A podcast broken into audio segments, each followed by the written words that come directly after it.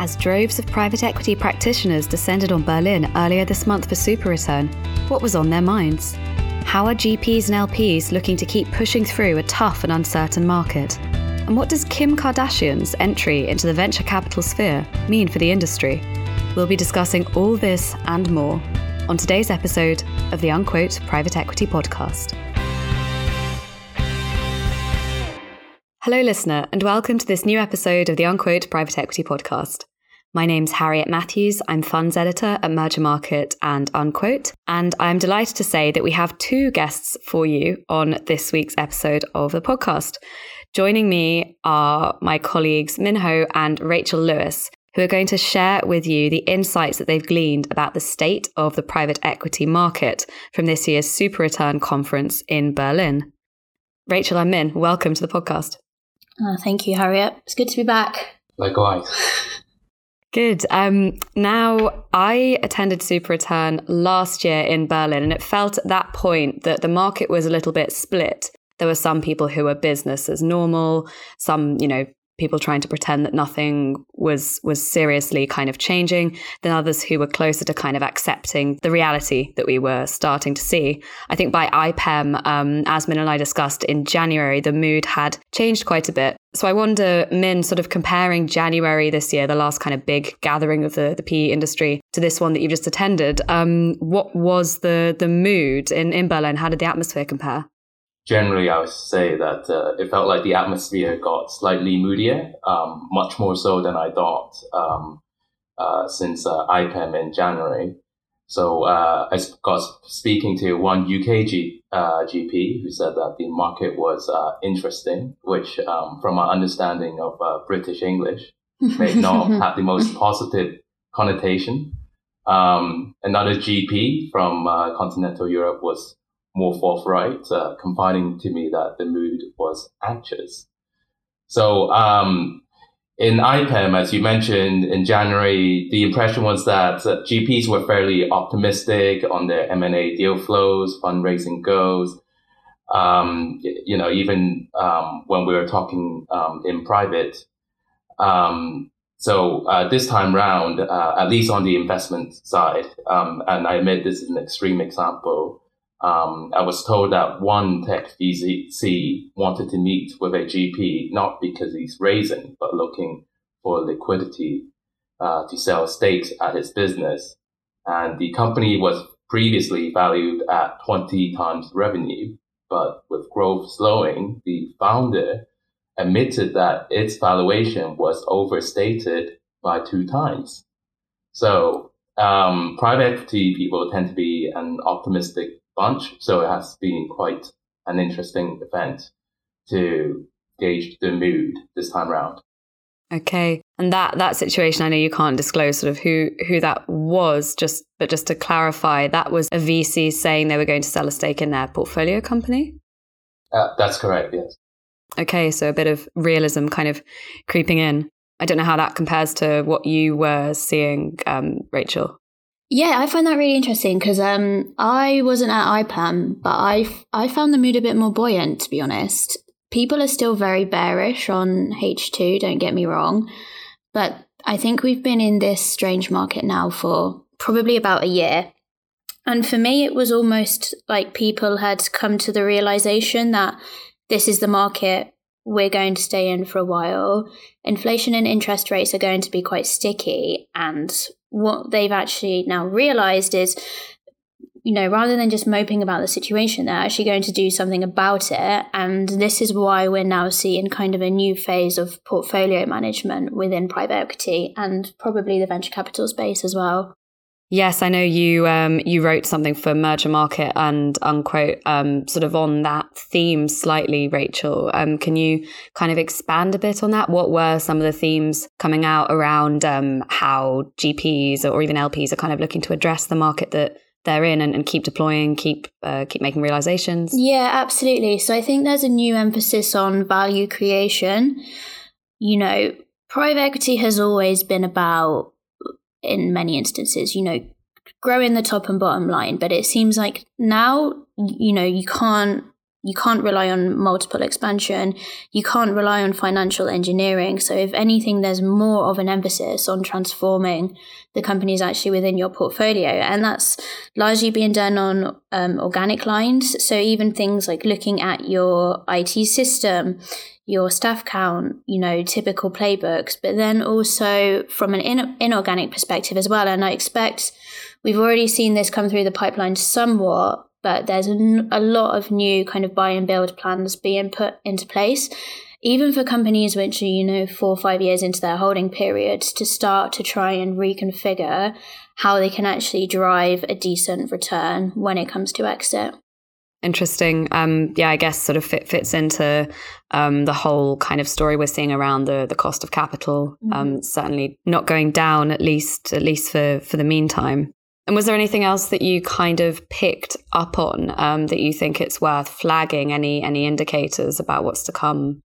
Yeah, I mean, we've all got the sense that um, financial services has been consolidating, particularly on the investment advisory side, the investment banks. But now I think we're also looking far into the future, we'll see a lot more of this among asset managers. I mean, we saw one big deal last week, which was um, BlackRock buying Kreos Capital, kind of the credit investor focused on growth companies and debt in Europe, which was obviously a gap which has been left by the collapse of Silicon Valley Bank. But I think what this is a really interesting example of, which is um, what a lot of large multi asset managers were saying, is that we all know fundraising's down, so there's a smaller amount of pie to have, but that is going particularly then to fewer people. So, in order to have the scale to get the money that you need from LPs, you kind of really need a multi asset strategy. So, that's why we're seeing consolidation um, among specialist funds. I mean, we already saw that last year with kind of the super specialist healthcare asset manager space.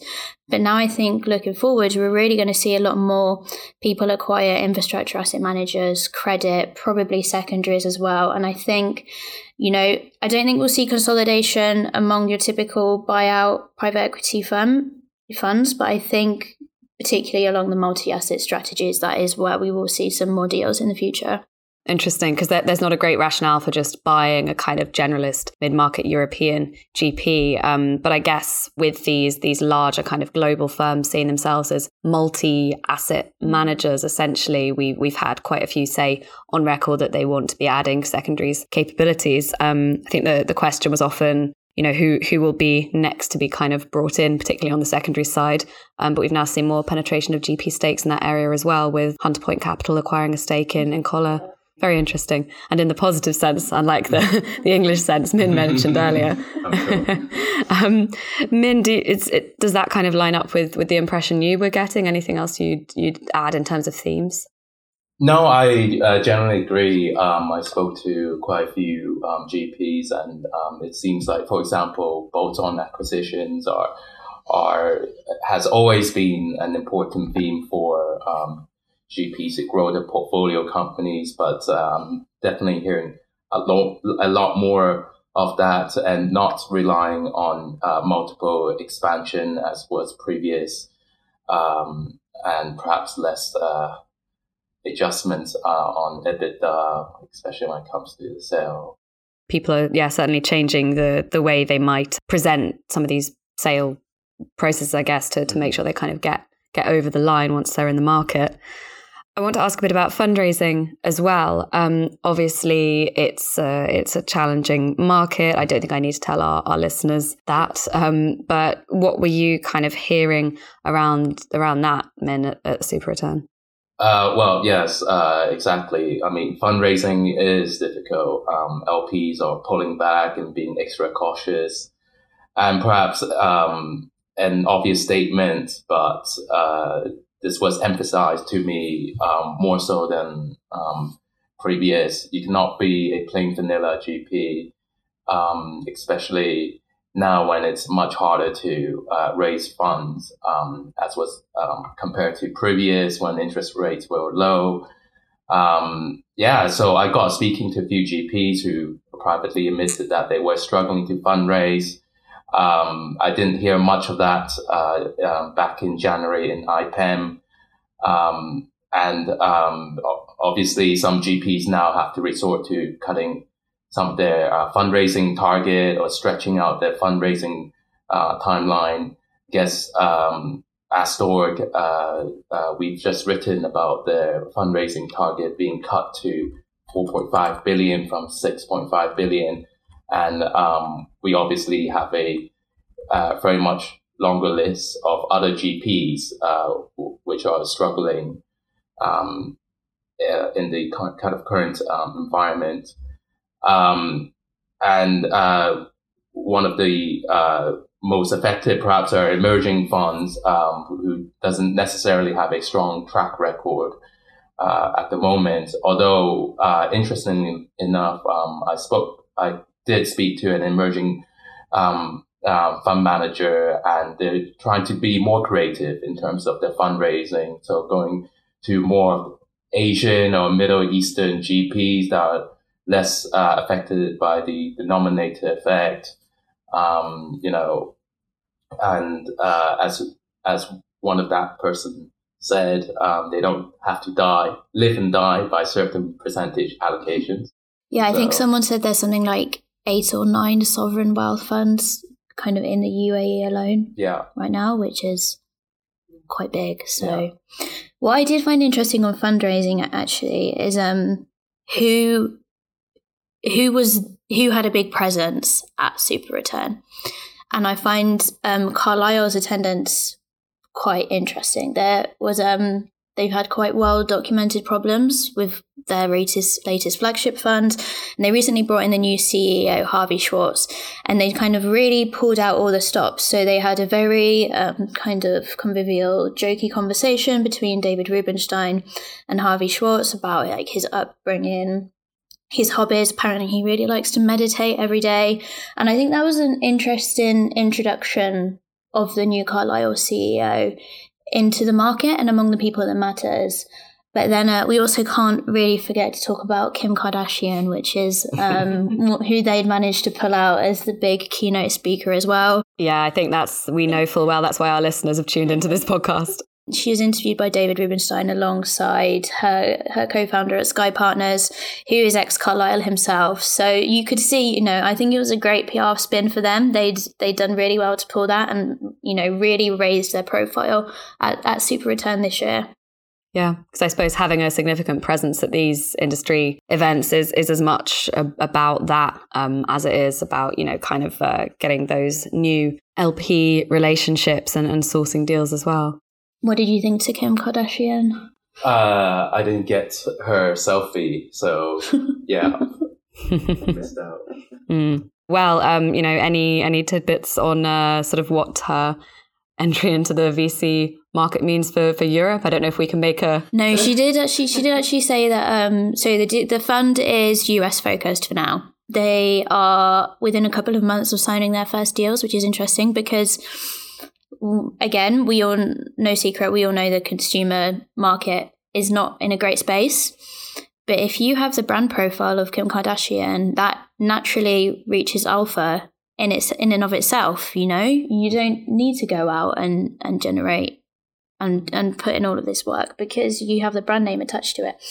Um, so yeah, her she was she was very good at speaking about the vision of the fund and how she wants to partner with, you know, very strong founder driven consumer business, primary deals, and see where she can take them. And, you know, let's see. It's a it's an interesting time for funds like that.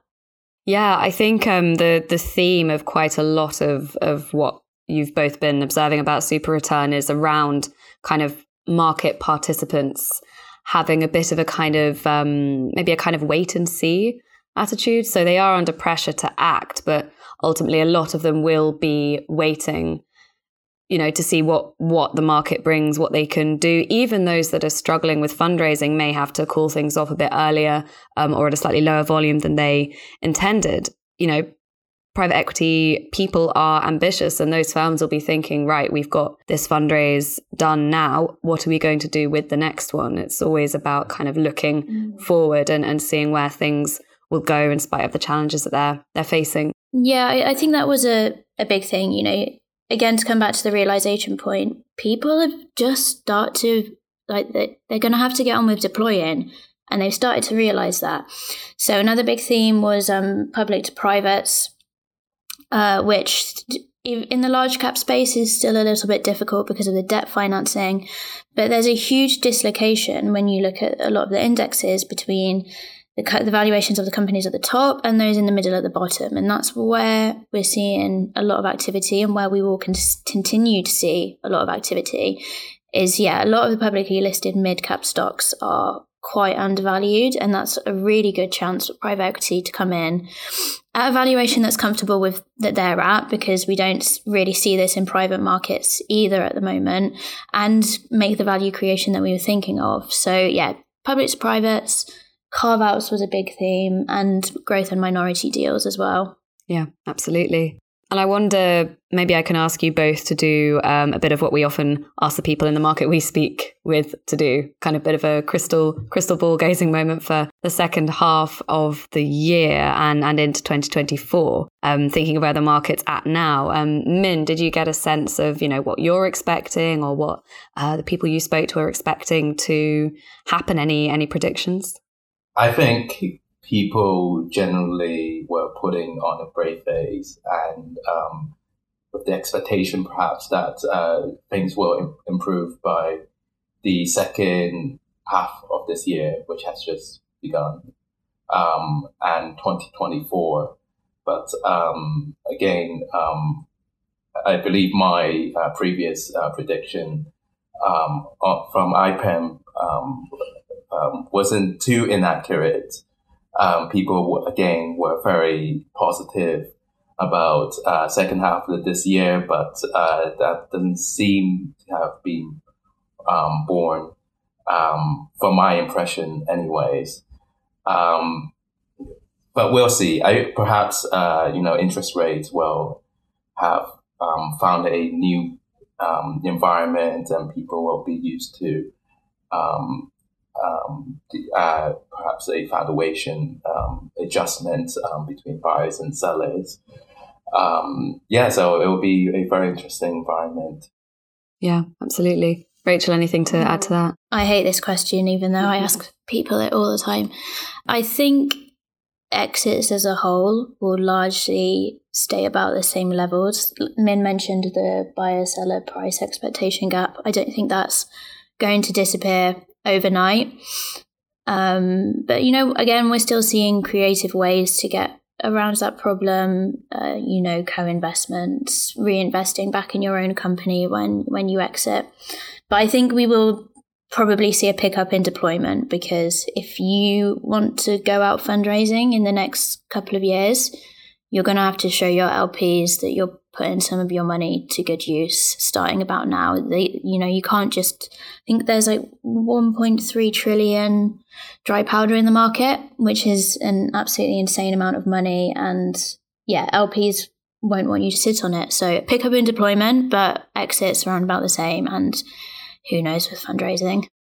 No, we'll have to we'll have to see. But um, yeah, I, I, suppose this kind of circles back to what people are always saying about these current vintages, and that was confirmed again um, in Coller Capital's recent summer 2023 barometer, um, where the you know pretty significant majority of LPs have pretty high hopes for 2024 fund vintages, slightly less so on 2023, but certainly you know deals that are being perhaps prepared to be brought to market now that will materialize in 24, those should be the ones that the kind of best performing funds are going to go for. That's the the theory anyway. Um, but as you've both pointed out, there are still obstacles to to getting deals done, um, and people are going to have to get creative so that LPs can keep committing to their fundraisers and getting those distributions.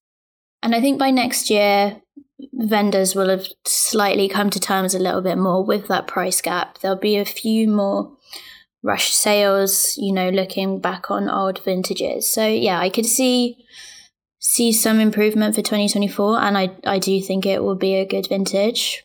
Um but let's see. Well, thank you both of you for answering one of your least uh, least liked questions. Um, and uh, I think we'll we'll wrap things up there. And thank you to you as well, listener, for tuning in. If you like the podcast, please don't forget to subscribe on Apple Podcasts, Spotify, or wherever you get your podcasts.